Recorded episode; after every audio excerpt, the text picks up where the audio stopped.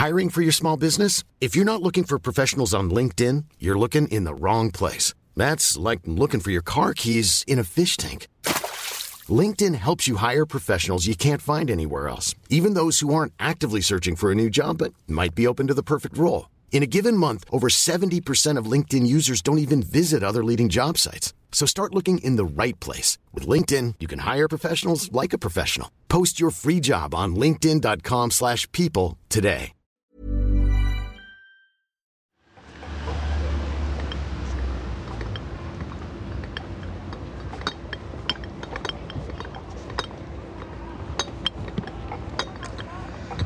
Benimaclet, 40 grados a la sombra.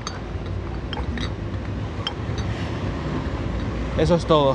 Eso es el podcast de hoy. Estaba a punto de no pasar. Este va a ser de hecho el podcast más fresquísimo en el tiempo porque se está grabando ya más de las 8 de la tarde porque siempre lo dejamos para que esté más fresquito. Nos está empezando a gustar a grabar los martes para que se publique los miércoles y es que hoy era un- una locura. Bueno, ya estaréis viviendo todo el mundo la ola de calor en, en España. Hoy teníamos otras ideas para el podcast, pero ha sido en plan, no, no podemos salir esta tarde, eh, no podemos irnos muy lejos porque era demasiado. Así que hemos salido pues, más hacia la noche y nada.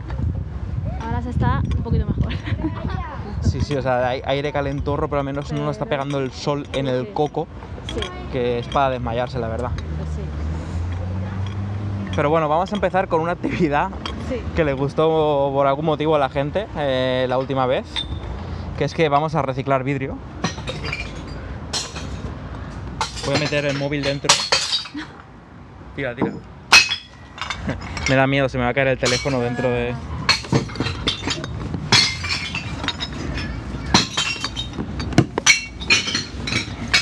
¿Qué, qué os parece esta experiencia en cuatro dimensiones? Ahora me toca a mí.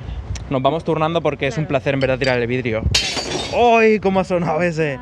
Me encanta cuando rompen. Mira, mira. Este ya no se va a romper. ¿Qué te parece este opening, Víctor? ¿Qué quieres que lo mantengamos? ¡Estamos locos! Ay, qué gusto, ¿eh? Os lo recomiendo. Acumulad vidrio y una vez cada 15 días bajáis y lo vais tirando uno a uno con fuerza contra el fondo del, del contenedor de reciclaje de vidrio. Te Este es, de ira acumulada. es nuestro consejo. Hombre, hay gente que paga por, cosas. por ir a romper una vajilla. Claro. O de hecho, eso es algo que vi. Una actividad que hicieron en eh, Devolver Digital. Una actividad de team building en Texas. Que consistía básicamente en el minijuego del Street Fighter 2. De destruir un coche. Pero lo, lo hicieron así, en la vida real. Un coche nuevo. Bueno, o nuevo, sería barato, vaya, eso. Pero eh, no sé dónde vi las fotos. Estaban ahí reventando el coche a mazazos, reventando las lunas, jodiéndolo todo. Tiene que ser un placer. Pues una manera eh, gratis y ecológica de acceder a ese placer es eh, reciclar vidrio y tirarlo con fuerza contra el fondo del contenedor. Bueno, y después de esta introducción súper rara, eh, nada, bienvenidas a un nuevo Paseo Cast, Andar. Eh, un podcast en el que andamos, o sea, damos una vuelta por el barrio de Benimaclet, suele ser habitualmente así, en Valencia, Un paseo cast Un paseo sobre cast. creatividad y videojuegos. en el que hablamos de eh, creatividad, videojuegos, gatos, eh, Benimaclet. mm, con Marina González y Jordi de Paco. Sí, Lo digo más que nada porque creo que Víctor estaba delante del Premier esperando en qué momento tenía que poner el cartel del programa. Claro, pero digo, voy a presentar un poco aunque sea, porque luego siempre ponen los nombres y no sé qué, claro, a ver, hay que situar un poco, Sí, sí. igual hay gente que viene a este capítulo directamente y no sabe bien, En plan, es- nos este- escucha tirando vídeo y así sin mucho contexto, entonces yo qué sé. Increíble. En cualquier caso, primer gato. Primer gato, sí. Para los que se- por algún motivo se unan al programa Andar en este episodio, eh, estamos por la calle y sí, vemos gatos y nos paramos a saludarlos, a ver si está el dormilón. A ver, Con el calor que está haciendo, los gatos aquí del supermercado creo que es están... posible que esté debajo de un coche. debajo de los coches sacando la lengua. muy- Sí, sí. Pues no, no está. Lo, eh, lo he visto el Tuxedo, ¿eh? El Tuxedo está, pero claro, estaba deba- detrás del coche, por el otro lado. está muy debajo de los Sí, coches para nosotros. Claro. En fin. Em, habíamos pensado tema para hoy, Sí. quizá un tanto exótico, pero que creo que sí que nos va a dar para hablar al final, al fin y al cabo analizar sobre qué es la creatividad y cómo se acaba llevando a lo mejor una vida creativa. Sí. Queremos hablar sobre las vidas posibles de, en este caso, eh, nosotros dos, Sí. pero podría ser cualquiera de las vuestras Claro. o cualquier amigo que estuviera aquí con nosotros. Y es que todo esto viene, esta reflexión viene, ahora vamos, entramos en detalle, pero la chispa inicial fue porque eh, Paula ha estado convaleciente durante unas semanas y para luchar contra el insomnio ha estado viéndose los vídeos más antiguos de Mr. Jagger desde el principio, en plan Jagger capítulo 1, temporada 1. Y por algún motivo me recuerda a mi infancia. Eh, Jagger, en los inicios de Jagger era como que me ha dado que pensar que yo podría haber sido youtuber si no... hubi- Hostias, madre mía, casi vemos un accidente. Sí, sí, Se sí. saltó sí. un semáforo. Dios. Cuidado. El paseocast más peligroso Ay. de la podcastfera. Sí, sí. Lo que quería decir. Eh, yo tengo una cuenta de YouTube oculta, ahora oculta, donde tengo docenas de vídeos Sí. donde hay mm, cosas que mejores que estén ocultas. Sí. O sea, eran cortos experimentales, eh, probando cualquier tipo de técnicas, Porque me molaba un montón hacer vídeos y subirlos a YouTube, solo que empecé como en 2006, 2006-2007 y eso era como cuando se había inventado YouTube. Y era un rollo que si agu- aguantaras un poco más lo mismo, acabas siendo una de esas personas de YouTube, que son ahora veteranas del YouTube, pero lo dejé antes de tener calado. Pero básicamente se parecía mucho a Mr. Jagger el contenido. Incluso tenía la serie de stop motion animada, Sí. siete capítulos sobre un zombie cowboy que iba por ahí cometiendo masacres. Eso ya se hace una idea de la calidad moral de lo que hay por ese canal. Pero vamos, todos los artistas evolucionan. Y eso nos hizo pensar que todas las personas que se dedican, que han acabado teniendo el privilegio o la iniciativa, o llámalo tú lo que sea, eh, el destino, los astros alineándose, de acabar dedicándose a una vida creativa, Sí.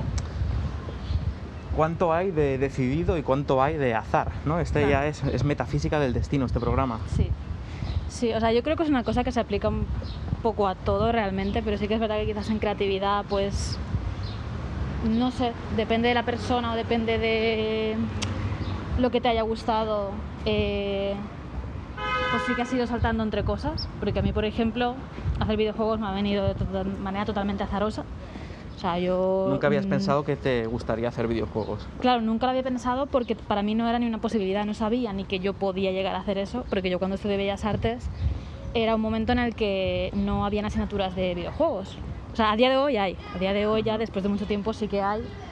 Y, mm, que es una cosa muy extendida porque aparte de carreras específicas y másteres de videojuegos y demás, pues se ha puesto ¿no? en ese tipo de, de- de Claro. carreras creativas y tal. Es Entonces más- para mí era como algo que, que ni siquiera me lo iba a plantear. O sea, no, no- no pensaba que yo pudiera hacer eso. O sea, un, un inciso, de hecho, No. creo que ahora con tanta promoción, o sea, está tan en el rollo de apúntate a la carrera de hacer videojuegos, que yo creo Sí. que es al revés. Tiene que haber incluso ahora gente haciendo videojuegos Sí. sin que, su pasión sea eso. Simplemente Claro. porque es una salida profesional y hay Sí, mucho marketing claro. vendiéndote que es una salida profesional. Claro, porque estas cosas pasan, ¿no? O sea, eh, cosas que ponen ahí muy a la vista de, de, pues, de jóvenes, de gente que acaba de salir del instituto y quiere estudiar lo que sea y no sabe bien qué hacer. Pues claro, si ves cosas llamativas o ves cosas por ahí o anuncios, ¿no? En la ciudad, en plan de estudia videojuegos, no sé qué, pues es normal que te llamen. Igual hace años era otra cosa, estudia cine o estudia, yo qué sé, no lo sé, ¿vale? Pero que, es, que sí que creo que eso influye mucho, ¿no? Y que se abre mucho en la televisión y todo eso. Pero que es verdad que pasa eso, ¿no? Yo eh, salté muchas cosas creativas y al final he acabado en esto, cosa que, que es como, si yo ni, ni, ni, ni- ni es que he estudiado para nada de esto, ¿no? Eh, que creo hace falta estudiar para, para hacer videojuegos, creo yo, vaya, es una cosa que aprendes... No, nosotros no hemos estudiado, al menos. Claro, y que, que creo que es lo de siempre, ¿no? Sí, sí que puede venir bien, si encuentras un sitio con buenos profesores, tal, o sea, evidentemente hay cosas muy buenas en la educación, eh, pero que también lo puede puedes... acelerar el pro- una buena Claro. educación acelera el proceso. pero que es verdad que lo puedes hacer por tu cuenta y tal, y, y, pues nosotros somos un ejemplo, por ejemplo, porque claro, no, no hemos estudiado nada de eso. Pero sí, hace dando muchas vueltas entre cosas, pues al final he acabado en esto y es como, yo muchas veces lo pienso, en plan, he acabado en esto porque yo estaba contigo, tú empezaste a hacer videojuegos y yo te ayudé y era como, guau, qué guay, ¿no? Eh, eh, me molaba muchísimo la idea, era como, hostia, los videojuegos, para mí siempre ha sido como una cosa que me ha gustado, no sé qué. eh, qué curioso, ¿no? Poder hacer esto, porque yo, claro, ni me imaginaba que podía hacerlo, entonces era como algo nuevo, ¿no? También, y estimulante y todo eso. Pero ¿qué es eso, no? Que, que muchas veces lo pienso en plan, hostia, eh, mm, estoy aquí, ¿no? Por una serie de circunstancias súper, súper azarosas. Háblame Y- de la Marina González Sí, que no hace videojuegos. Eh, Claro. Un viajero en el tiempo, viaja Sí. al pasado, mata una mosca sí. y hoy Marina González, ¿qué es? Pues a ver. Depende. O sea, en el momento. Vale, bueno, vamos a cruzar por aquí. A ver, espérate, que por aquí me da miedo. Vale. En el momento de acabar la carrera. O sea, a día de hoy pienso que sería diseñadora gráfica porque es lo que en el momento de acabar la carrera más estudié y, en lo que he trabajado profesionalmente, aparte de, hacer videojuegos. Entonces, es algo que me gustaba mucho y es algo que sí que, de todas las cosas que hice en Bellas Artes, pues creo que era una cosa que, que me, me molaba, ¿no? Realmente, y, y me lo pasaba bien haciéndolo. ¿Sigues haciendo diseño gráfico aún? A ver, en cierto hoy día? sentido sí, lo que pasa claro, no es tan orientado a, pues yo qué sé, pues lo que hacía en una empresa, ¿no? Que era, pues, muchas veces era diseño gráfico, tareas rutinarias, ¿no? De re- retoque de fotos, catálogo de de a catálogos, distancia. sí. de, bueno, muchas historias, ¿no? Entonces, claro, pues, no es lo ¿De mismo. qué trabajabas tú, Marina? Trabajaba en una empresa de telecomunicaciones eh, haciendo pues, pues eso, toda la parte de pues catálogos, eh, los datasheets que eran pues las eh, ¿cómo se llama? Las, como los folletos de cada producto, retoque de imágenes, mantenimiento de la web. eh, luego si había que hacer una publicidad de eh, vamos a hacer una vamos a producir una antena nueva, vale, porque era una empresa que se dedicaba pues eso, ¿no? a productos para telecomunicación, pues desde antenas hasta cables, hasta eh, yo que sé, conectores de todo tipo, ¿no? muchísimas cosas. Y luego hacían producción propia, ¿vale? De aparatos de. ¿Cómo se llama esto? Ah, vale, vamos por aquí, sí. Vamos a bajar por la huerta Sí, del gallo Goku. ahora ya no hay, no hay sol, sí. No sé si es un día con viento hoy, perdona si está colando viento, Ya, sí, sí. pero buscaré sitios recuerdados ahora, Ya. cuando podamos. sí. A ver si por aquí no hay tanto viento, puede ser. Ya.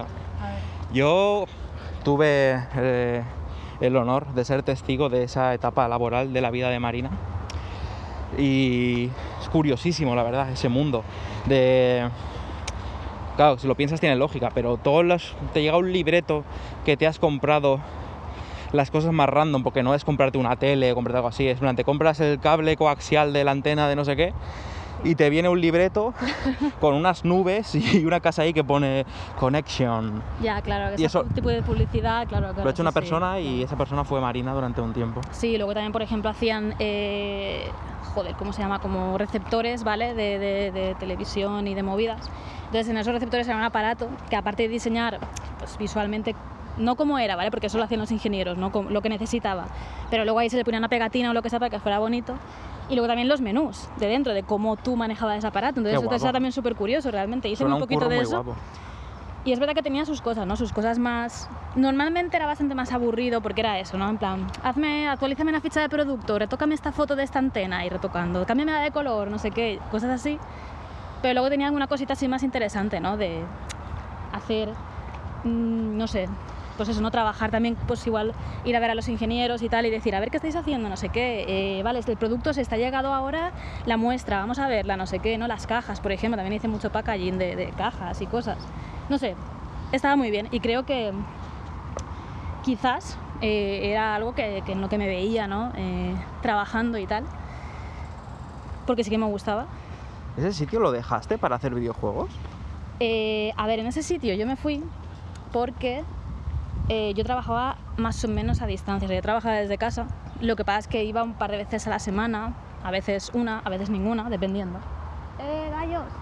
No es el Goku, pero hay otros gallos. Vaya gallo pelado, le han quitado todas las plumas a ese. Eh, que vienen a saludar. Son como perritos las gallinas. Hola. Hola. Qué monada. Hoy que han venido. Y esos Sí, que, me- me da esos miedo, que eh. tendrán mucha hambre, porque que vengan a la sí. verja a saludar como perritos. Madre mía. Hoy son muchas, ¿eh? han venido un Sí, montón. Sí, sí que tienen hambre, sí. o sea, Sí, sí. Yo creo que aquí. quieren- vienen como a comernos a nosotros. sí. Uy, ya me está empezando a dar paranoia. Es que me pasa mucho. Si empiezo a mirar animales, ¿El qué? empiezo a pensar, ¿están solos? Eh, eh, ¿Han abandonado este, esta granja? No, no, no. Aquí hemos visto gente a veces pasando por la. Sí, no puedo evitarlo, Ya, ¿sabes? ya, Empiezo a pensar cosas de tengo que salvar a los animales. Sí, sí. Total, la cosa es que yo necesito trabajaba más o menos a distancia, porque estaba a una hora y media de mi casa, un poquito más. O sea, estaba en Gandía, pero era un pueblo de la de Gandía, tenía que ir, coger el tren, luego coger un autobús. Bueno, era, era muy, muy... Cuando iba allí perdía muchas horas, ¿no? El día entero era mm, el trabajo. Entonces, claro, la opción me dijeron, queremos que estés más aquí porque, porque queremos que trabajes más directamente con nosotros, nos hace falta, tal y cual.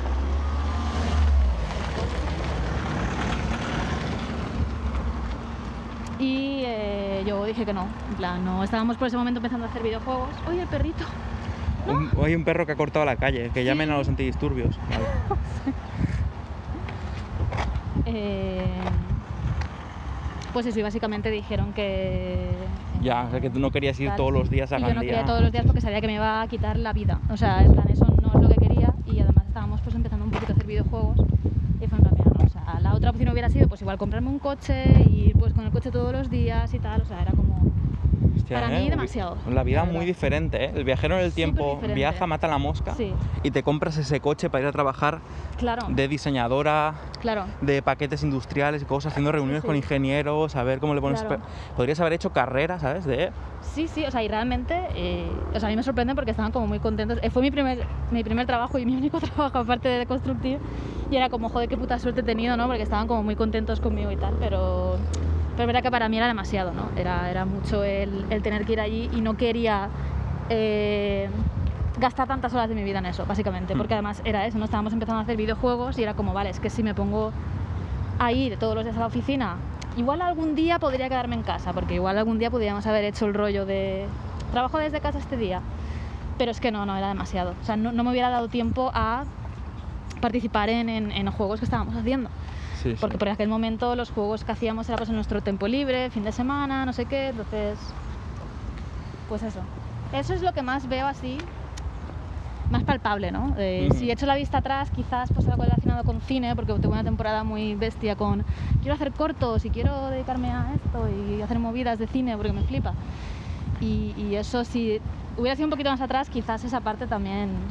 Depende de la época a la que viaje el viajero en el tiempo Claro, para matar a la mosca. ya, pues... Serías directora de cine o diseñadora gráfica de productos industriales. Otra vez vuelve el viento. Maldita sea. ya. A ver si por esta calle. Y eso es, pero sí, sí, o sea, yo ah, o sea, lo pienso a veces, ¿no? Por el, sobre todo por el rollo de cuando igual preguntan, uy, ¿tú cómo empezaste a hacer videojuegos? ¿no? Y es como pff, súper azar en mi caso, ¿no? No es el sueño que tenía desde cuando era pequeña, no sé qué, de repente se ha cumplido, no sé, es como... En mi caso no, ¿no? O sea, eh, sí que tenía como una especie de aspiración cuando estaba estudiando, que era el trabajar con amigos y el, el tener como un, un grupo creativo que fuera de amigos. Me gusta que eso, eso fuera una aspiración. No me importa bien bien el qué, pero sé Sí. que quiero hacer cosas con gente. Es que sí que tuve varias experiencias en la carrera eh, que, que sí El que... viento, por aquí, a ver. ya, que sí que... Joder, pues trabajar con muchas personas haciendo, por ejemplo, un pequeño corto de animación o, co- o corto audio- audiovisual tal cual, o, o algunas otras cosas que sí que dije, ostras, eh, esto me gusta, ¿no? Esa sensación, tú tenías madera de productora Y- también, porque Sí, pude verte hacer dedicaba proyectos en la uni y, y partías la pana ahí de quién tenía que hacer cada cosa. un poquito de eso, sí, de hecho, en la parte de cortos y tal, yo creo que más que directora, realmente estaba un poco más, pues eso, de, de- con producción, organización y cosas cámara también me gustaba, no sé, habían ahí cosillas.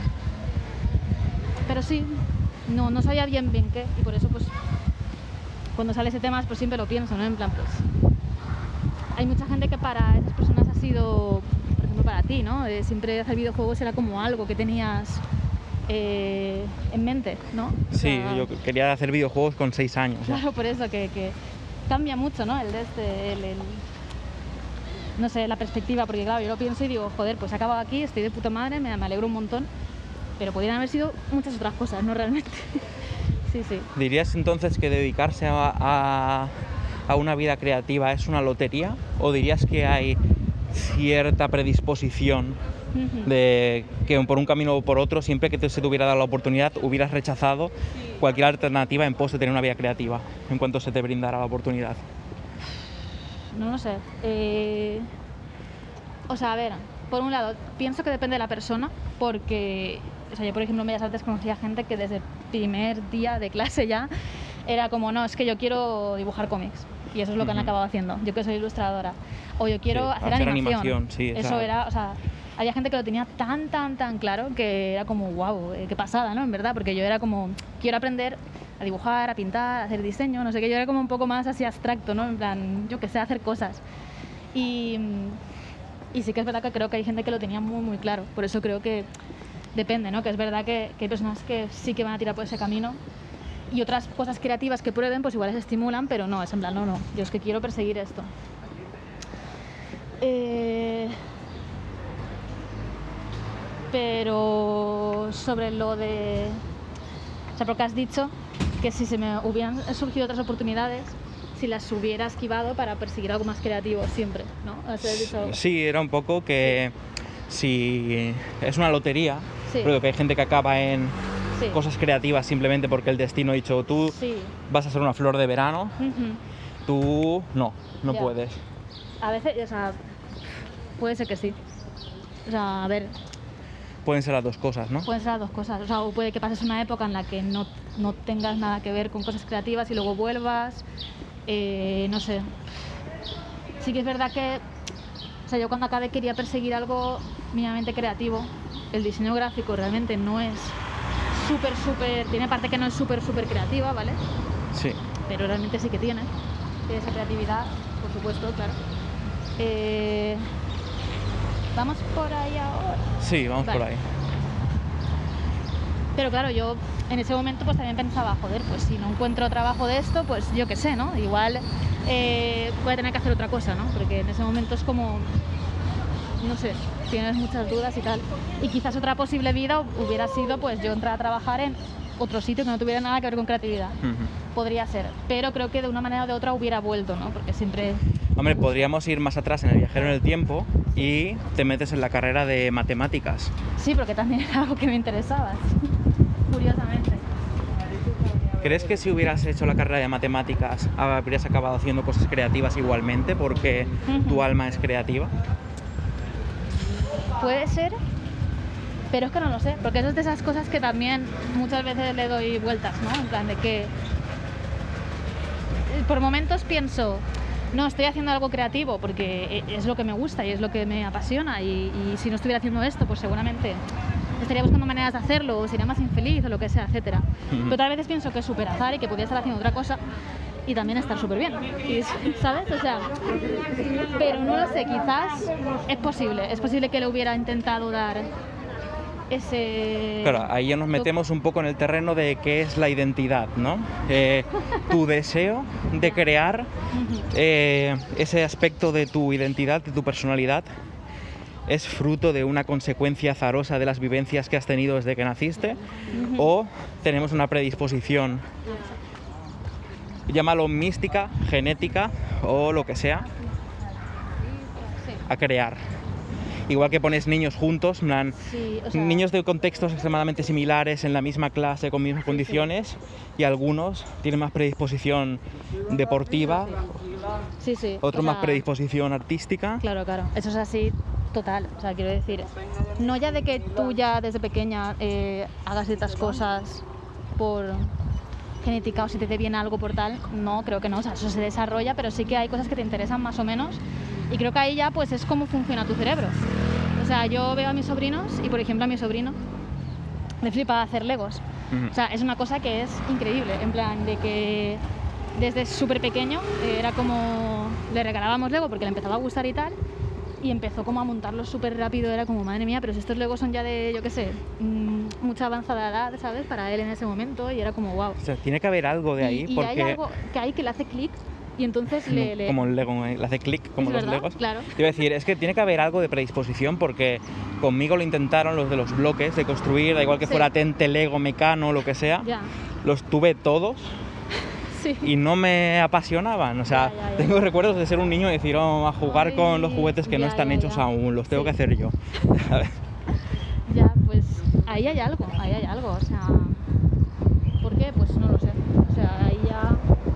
Uf, mucho viento, vamos a culebrear. Pues Vale, vamos Por a ahí, ir, vale. sí. Es que claro, en estas calles, así, ¿no? Que tiran como hacia el mar, porque el mar está ahí. Ah, pues sí, que- si dan hacia el mar, claro. corre el viento. Sí, sí. Vale, vale. Entonces, tenemos que ir Técnicas de supervivencia urbana. Claro. Está bien para pasear, porque te corre más Sí, el aire. y sí, eso, sí. Pero Normalmente es deseable la brisa Pero- marina.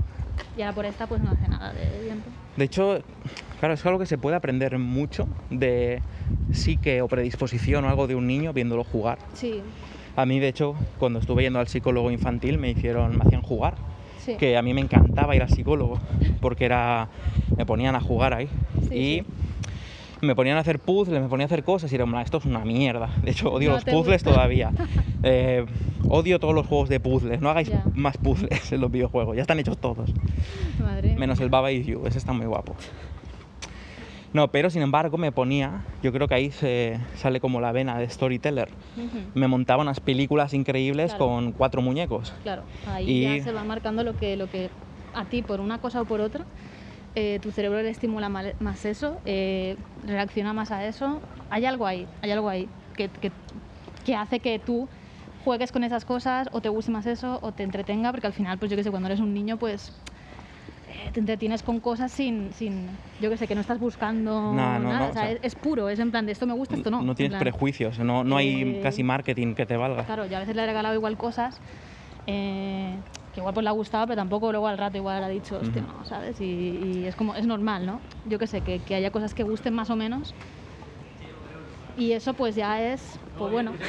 o sea, que- luego claro que desarrolles eso es otra cosa, ¿no? Que acabes haciendo algo así. Es otra movida, pero el sí. local ese que es de madera y cervecería, no sé si te suena. Es que es muy raro porque estoy echando la vista atrás. Ahora que no esperaba que el tema fuera por estos derroteros, ¿vale? Pero echando la vista atrás a mi desarrollo cognitivo eh, lúdico, Sí, estaba como muy predispuesto a diseñar videojuegos. ¿vale? Porque no es que me gustara contar historias, es que eso es una revelación que estoy teniendo ahora en directo en el podcast. sí.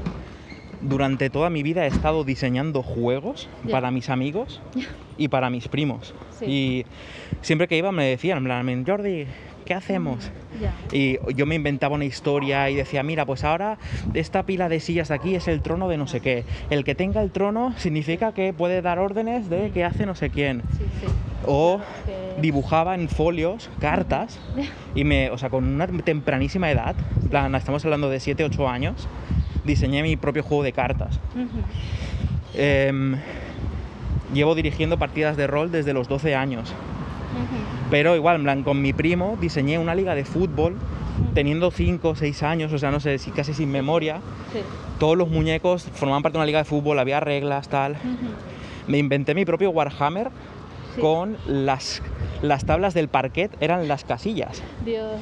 Y lo utilizaba de medida de movimiento. Sí, sí. Se me están viniendo todos los flashes de pronto Ya, ya, ya. de que por aburrimiento me ha llevado a diseñar juegos claro. con otros niños y yo decirles, estas son las reglas. Claro. Ni siquiera yo sabía que eran reglas, era, vamos a hacer esto. Eh, Sí, sí. Eres el rey del mar. Y lo que tocas, me acuerdo, por ejemplo, jugar a cazafantasmas en, en una casa de, donde te dejan rollo Splay, se llama en catalán, pero no sé cómo Sí. decirlo. Es como una guardería de verano. Sí. Y me acuerdo jugar a cazafantasmas y meterme en las reglas de, sí, si tocas un objeto, esa persona, en plan, pum, has poseído la silla. Y puedes mover la silla, pero para que salga el fantasma de ahí, tenemos que tirar los rayos ahí. Entonces, si sales, tienes que ir corriendo a otro mueble y, refugiarte en ese mueble. Qué. Claro, No es sé. que es totalmente eso, es como a la persona a la que le gusta pues dibujar, ¿no? Y desde Mm. pequeña ha estado ahí dándole, dándole, dándole. Es que para ti ha sido eso, sí, sí, totalmente. O sea, es que, o sea, lo bueno es que tú lo has desarrollado, ¿no? ¿Qué quiero decir? Que pasa muchas veces igual que haces algo que igual de pequeña te gustaba, pero luego no lo has seguido llevando más allá. no tienes ¿no? oportunidades. Claro, puede ser. O porque pues, la vida te ha llevado por otras cosas o, o lo que sea. Pero verdad que es muy curioso eso, ¿eh? Lo de... A ver, diseñar juegos. que- Diseñar sí, sí. Es que no eran ni juegos, eran Claro. diseñar actividades lúdicas a veces. Es como voy a entretener aquí a la gente. O sea, ahora tiene más sentido Sí, la frase que dijo Paula, porque cuando hablamos de esto, de los vídeos de Mr. Jagger, que parece que podría haber sido yo y tal, y Paula dijo una cosa, que en plan, yo creo que hay una diferencia muy clara entre Mr. Jagger y tú, y es que tú tenías amigos. Porque en los vídeos de Jagger sale solo él haciendo todos Ya, los personajes, ya. que es una feature, o sea, no es que esté mal, Claro, claro, claro. pero en los vídeos que tengo yo de YouTube sale gente Sí, y Paula decía, "Hombre, es que la gente no está... No tiene ese rollo que tienes tú, de sí, estar un que- que poco... están ahí un poco por ayudarte, por hacer cosas juntos, ¿no? En plan, ayúdame con este corto que quiero hacer Claro. y tal. Sí, sí. Claro, claro. No, no, es, es muy, muy diferente eso. Sí. Pero la verdad es que yo sí que siento que de una manera o de otra habría acabado haciendo algo creativo seguro, segurísimo. Porque aparte de esto de diseñar juegos eh, y hacerme mis juegos de cartas y todo, me hacía mis álbumes de cromos y pegaba cosas random. En plan, cualquier cosa que parecía un cromo, plan, eh, el álbum maestro. Da igual que sea un cromo de Pokémon, un chicle boomer o un tazo. Iba Ya. pegándolo, me hacía mis propios álbumes con mis propias reglas. Sí. Y eh, con muy temprana edad me la empecé a escribir relatos Sí. escritos en folios, a dibujar cómics, que durante una temporada en, en secundaria empecé a dibujar cómics semanalmente y salían mis compañeros de clase y me llegaban a pagar, plan, toma, te doy un duro si me sacas en el siguiente número. Ya, ¿eh? Ya ves. Ya, eh, Bueno. sponsored content. Sí, sí. a muy total, temprana edad. Total. Sí, tú siempre has sido muy, muy creativo en esa, en esa cosa. O sea, siempre has, has hecho muchísimas cosas. Los cortos de stop claro. motion, Sí, los, sí, sí. los vídeos, Claro. yo qué sé. Claro, yo creo que eso es algo, a ver, que es como todo, ¿no? En plan, que puedes tener esas cosas y quizás la vida te lleva mm, por unas cosas o por otras a trabajar en algo que no tiene nada que ver, pero luego en tu tiempo libre sigues desarrollando eso, pero, mm, joder, hay veces que tienes la suerte porque yo, de verdad, o sea, eh, considero que mucha parte de esto es suerte también al final, ¿no? Sí, te sí, lo sí. curras mucho, ¿no? Y si te lo curras mucho seguramente lo acabas consiguiendo, pero la cabeza es que también es un punto de suerte de que eh, pues puedes dedicarte a cosas creativas porque es verdad que, joder, tiene parte de privilegio, ¿no? En plan, el poder dedicarte a estas cosas. Sí. eh, pues, joder, no todo el mundo puede, aunque le gustaría mucho y tal, pues es algo difícil. Realmente. De Y- todas maneras, mira, ya que hemos roto tantas varas Sí. en pos del privilegio, ha quedado clarísimo que creemos Mm. que vivir Sí. creando es un privilegio. mm, Voy a romper una vara hoy en el sentido contrario, Vale. ¿vale? Voy a hacer aquí abogado del diablo. sí. Y por un lado creo que tener talento no es una garantía de éxito. Hay mucha gente con talento que porque si consideramos éxito Sí. el dinero, vaya, no, no, el éxito Ya. puede ser otra cosa, Sí, pero bueno. pero el mercado son otras cosas aparte de talento, hay movidas ahí. Claro, claro, claro. Pero luego que es tener el mínimo de privilegios necesarios para poder crear, es un poquito de tiempo libre, Ya. no hace falta mucho. Sí. Eh, yo estuve trabajando cinco años de desarrollador web.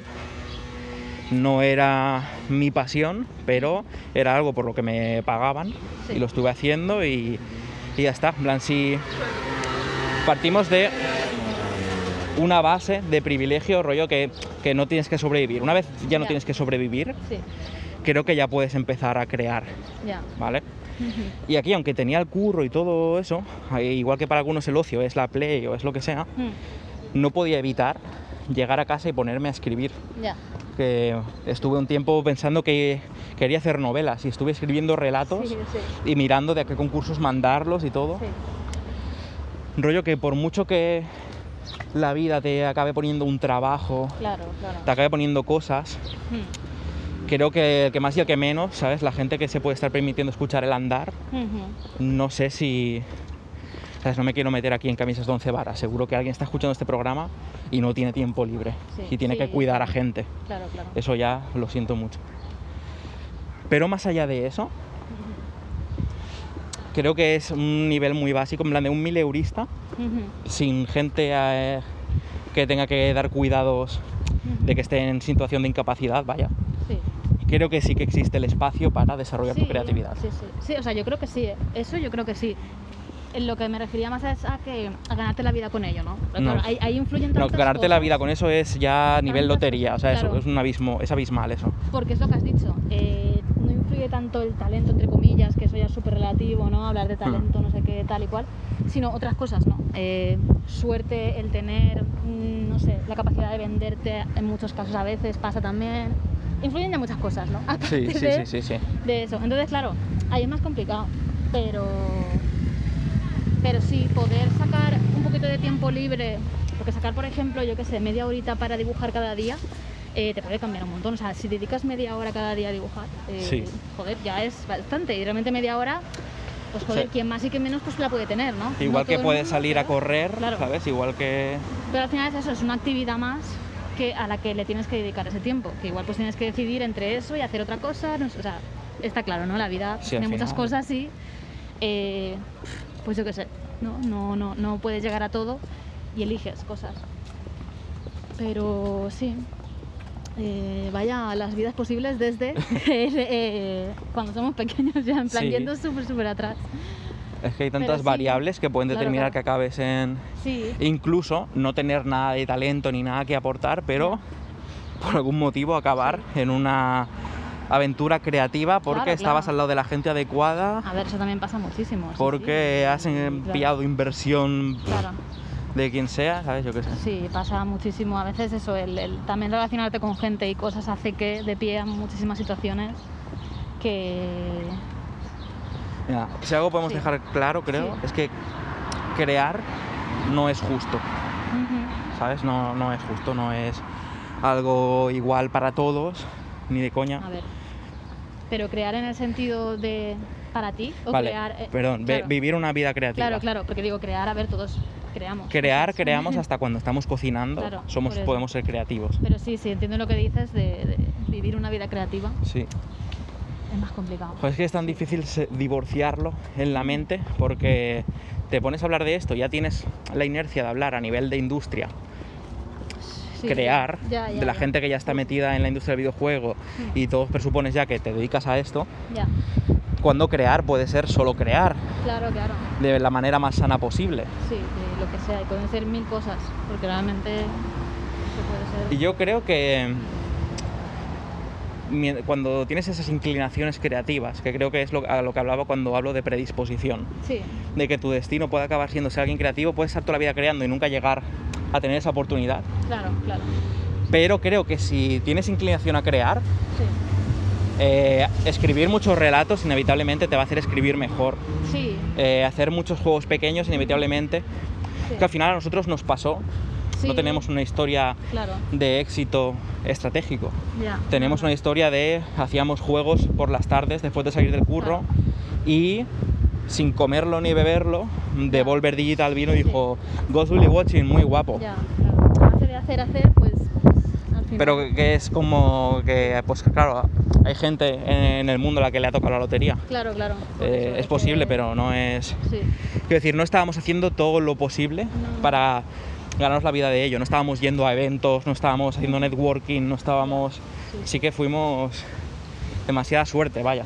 sí, para mí Devolver Demasiada fue suerte. una suerte que, que, vamos, eso no tiene sentido, o sea... Sí, sí. Sí, sí, para mí es totalmente. Porque yo siempre lo pienso, ¿no? Es la suerte, ¿no? De que ellos vieran en redes sociales o por ahí mirando en webs que, ah, pues mira, se habla de este juego y, y al que lo estuviera mirando, porque claro, en Devolver pues hay varias personas que, que miran eh, esos nuevos juegos o nuevos. Hay es- equipos, o lo que scouts, sea. cazadores de Claro. talentos. Entonces, pues que esa persona dijera, uy, voy a mirar un poquito más sobre esto. Y que igual pues interesara, tal, hablaran al resto del equipo, el resto del equipo le gustara, se acercaran a nosotros y es como Dios. Me parece surrealista porque Sí. nuestro portfolio por aquella época, Claro. joder, a mí me parece muy cutre el Ghostly Watching de navegador original. A ver, tiene, Y- tienes- ti- tiene algo, ¿no? Eh, tiene como su cierta magia y, tuvo, y como en su momento tuvo mucha prensa y tal, em- salió... No, no Algo sé. tiene que tener para que Algo decidieran tiene, meter ¿no? pasta. O sea, Claro. no, no, es, no es una ONG de Volver, pero, Pero es verdad que sí, que claro, lo ves ahora. Y sobre todo lo que habíamos hecho antes de Ghostbury Watching, pues era bastante amateur. amateur total, porque no sabíamos, estábamos aprendiendo. Así que sí, final. Mucha suerte, mucha suerte tuvimos. Pues sí. Pero sí, a ver, el tema de, de- de- O sea, yo creo que sí que hay parte, ¿no? O sea, yo, por ejemplo, creo que a mí lo que más me gustaba hacer de pequeña era cosas con las manos, que es como me lo digo yo, manualidades o cosas Sí, así, sí. en plan, siempre me acuerdo de un libro que tengo en casa de mis padres de manualidades que era pues de todo, ¿no? Hacer manualidades con papel, con eh, tela, hacer un tipo crochet de no sé qué, eh, luego papel maché, luego no sé qué, o sea, era como un libro de manualidades varias. Un Art Attack. Y ese libro me lo he sí. fumado, pero vamos, o sea, ese libro, que vamos, aún me acuerdo del libro de dibujo técnico de mi hermano cuando iba a BUP, que no sé por qué, se lo dejó por casa cuando él acabó. Yo lo cogía y decía, ¡buah, qué guapo, dibujo técnico! Mira, O sea tal". que ese, O e- esos son los libros. O sea, estamos viajando más atrás al viajero en el tiempo. El viajero en el tiempo tendría que viajar ahí y matar una mosca en tu Claro. libro de manualidades. Claro, entonces que, que para mí pues siempre ha habido como esas inquietudes, ¿no? De decir, hostia, qué guapo esto, pero claro, por otro lado pues también me interesaban mucho cosas más, pues, por ejemplo matemáticas pues me, me gustaba mucho y estuve a punto también de hacer filosofía, por ejemplo, porque también me flipaba, o historia, porque también me gustaba mucho, entonces era como que a veces pienso, pues bueno, pues en ese momento dije Bellas Artes y eso me ha llevado hasta aquí en cierta manera, pero que claro, que sí que igual, por ejemplo, si hubiera hecho filosofía, pues quizás por algún lado hubiera salido seguro. Eh, cosas creativas, hubiera seguido dibujando porque era algo que hacía en mi tiempo libre, tal, o sea, y quizás eso pues te puede llevar al final, ¿no? A hacer algo relacionado o yo creo que, que sí, eh, nunca lo sabes. Y realmente también a veces tampoco hace falta que sea un trabajo, ¿no? Porque también aquí hablamos, ¿no? De, de eso, ¿no? De cómo crear, que, que parece que si no estás creando con el propósito de trabajar, eh, no es tanto, ¿no? O quizás no te estás dedicando tanto a eso, ¿no? Y joder, al final realmente, hostia, pues puedes hacerlo en tu tiempo libre, pasártelo de puta madre y tal, ¿no? O sea, Sí, sí, sí. que también depende, ¿no? Eh, hay personas que creo que quizás están más a gusto, sí, eh, van a una oficina a currar y tienen como un trabajo más... eh, no, no medido, ¿vale? Pero bueno, que este es mi trabajo y hago estas cosas. Y luego llego a casa y, y me libero y hago Te otras ahorra movidas, muchos problemas no tener que pensar que tienes que solucionarlo hoy. En plan, mira, voy, Claro. hago mi faena. pero evidentemente también a mucha gente creativa eh, sí que le interesaría trabajar de eso, ¿no? Sí, claro, sí, luego sí, hay mucha gente que es como, no, yo estoy hasta el coño de estar en una puta oficina, porque es que no, no quiero esto en mi vida, por eso que digo que depende mucho, pero sí que creo que si algo, si te apasiona mucho, mucho, sí que vas a querer dedicarte a eso Mm. profesionalmente, porque, hostia, le quieres dedicar más tiempo, ¿no? Y quieres que, que- que eso crezca, y para que eso crezca, pues, pues eso, necesitas tiempo y, y- y si es tu trabajo, pues le vas a dedicar más horas y Pues todo. sí. Así que sí, al final, Tú sabes que mm, sí. querían mis padres que yo estudiase. A ver. ¿Lo sabes? Como creo trivial. que, eh, ahora no lo sé, es que me suena algo de que lo hemos hablado alguna vez, pero no me acuerdo, la verdad. Era curiosidad a ver si No, tenías no. una idea. Vale, pues ¿qué te dice el instinto? Periodismo. Eh, periodismo Era era. eso, sí. Periodismo era. Periodismo, periodismo. Podría haber acabado fatal. Imagínate introducir la, la variable de periodismo en ese trasfondo que yo tengo. La vida exactamente igual de crear, hacer los juegos, tal, esa pasión de que yo quería crear videojuegos, etcétera, pero llega fin del bachillerato y me convencen de que me meta en periodismo. Claro, sí, sí. ¿Dónde estaría ahora en. Eurogamer? Es posible, claro. Estaría ahí. Sí, sí. Le habría quitado el trabajo a Enroque. Puede ser, puede ser. A ver, escribir era una cosa que te gustaba mucho, entonces le Sí. hubieras dado un...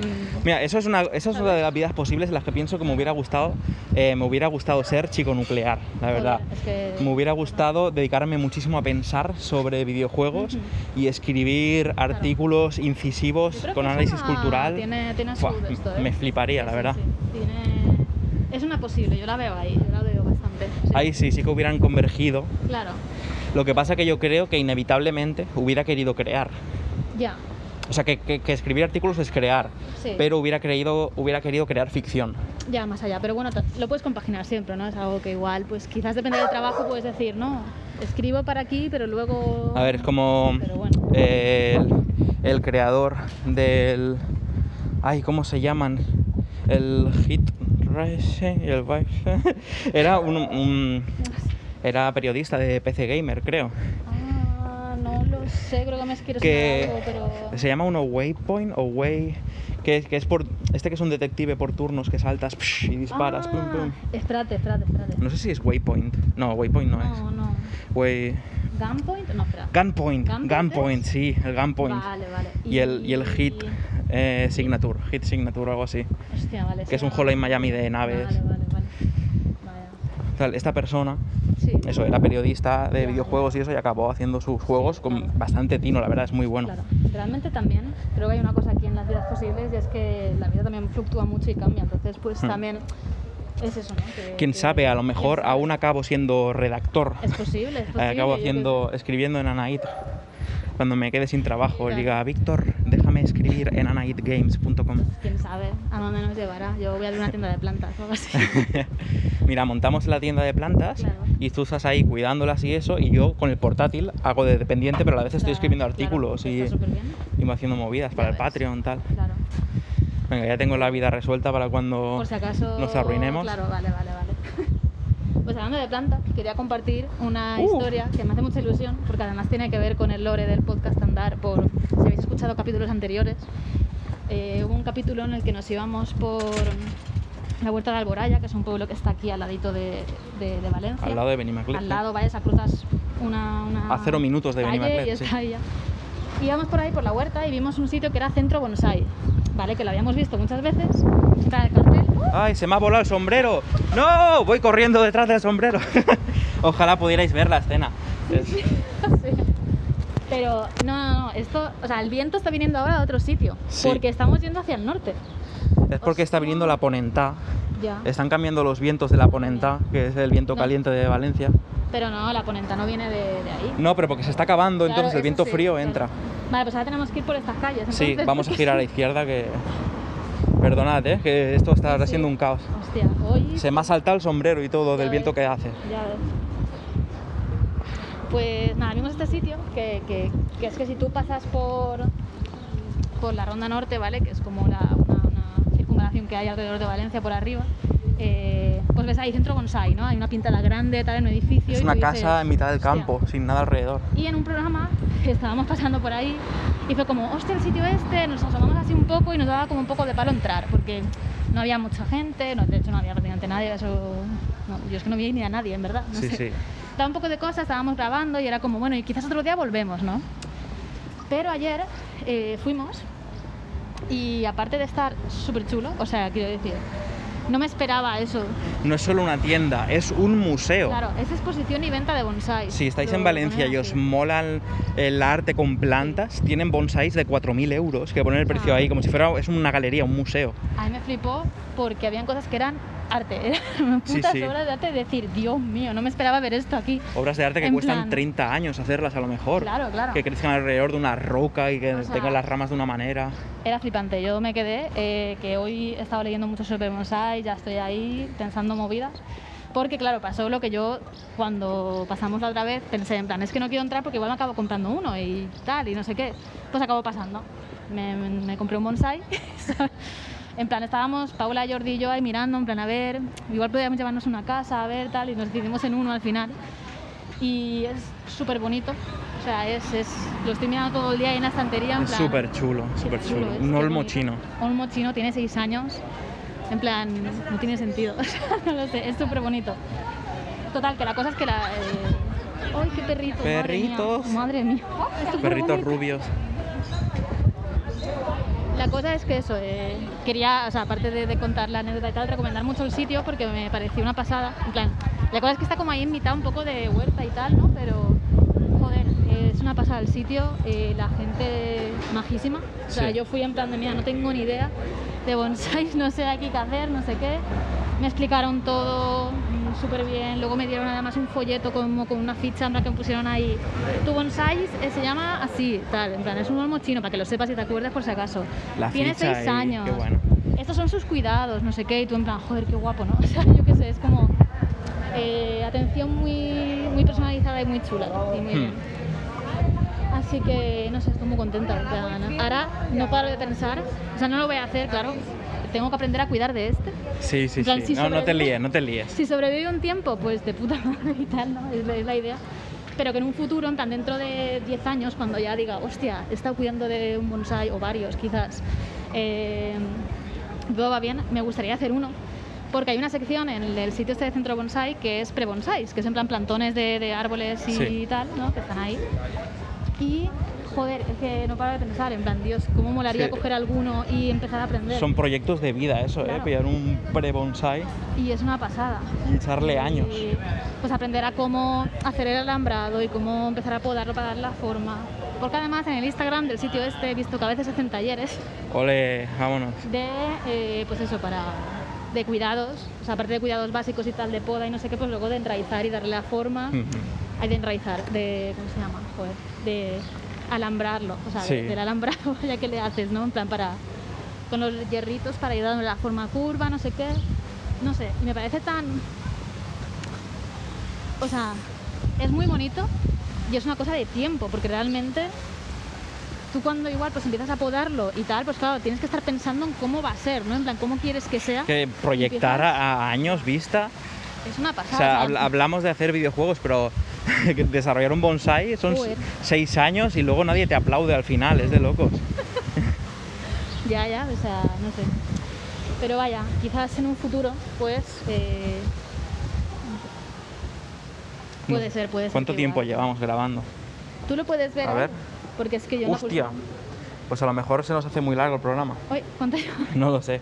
Pero mira, voy a ir, es que estamos volviendo ya a casa. Yo creo que ya llevamos. Mira, yo diría. Me ha hecho mucha gracia la música. It, go to- Yo diría que llevamos 50 minutos, Vale. más o menos. Es posible, pero no lo sé. Es que no hemos sacado, no hemos traído el relojito que solemos llevar y lo estoy notando como por el cansancio. No, no, y porque Oye. hemos estado muchísimo, hemos estado mucho rato ya y. Sí, Entonces va llegando el momento creo que sí. de andar. Anda. Este es el programa de andar. Anda. Nunca voy a cantar nada más. La presión es demasiado grande. Es demasiado. Cuanto más, capi- cuanto, cuanto más capítulos pasan, es peor. Sí, sí, sí, sí. Eh, pero está bien tener esa sintonía, no hace falta igual, quizás. No, no, pero sí, la promesa de que algún día pueda haber más, Bueno, creo lo- que es, Lo prometiste. nos mantiene vivos a todos. Vale, vale, vale. Bueno, quizás un día pasa, sí. Un día pasará.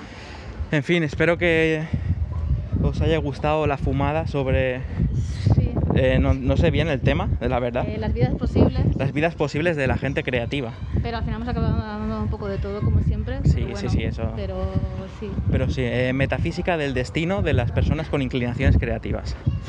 vale. Pues en fin, nos vamos a descansar, Sí. que tengáis un buen día, sea cuando sea que estéis escuchando esto, y nos vemos la semana que viene. Muchas gracias por escucharnos como siempre y nada, un abrazo. Adiós, adiós.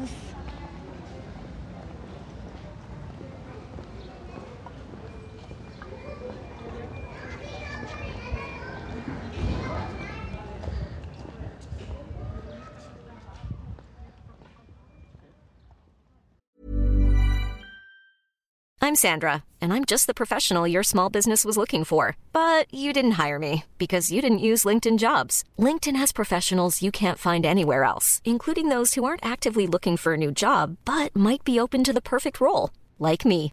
In a given month, over 70% of LinkedIn users don't visit other leading job sites. So if you're not looking on LinkedIn, you'll miss out on great candidates like Sandra. Start hiring professionals like a professional. Post your free job on linkedin.com/people today.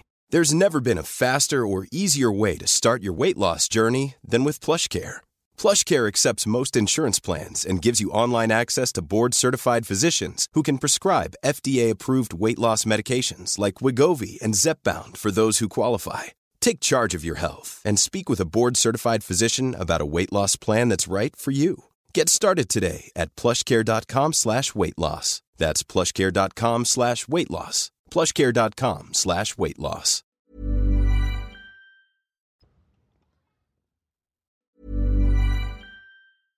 Hey, it's Paige DeSorbo from Giggly Squad. High quality fashion without the price tag. Say hello to Quince.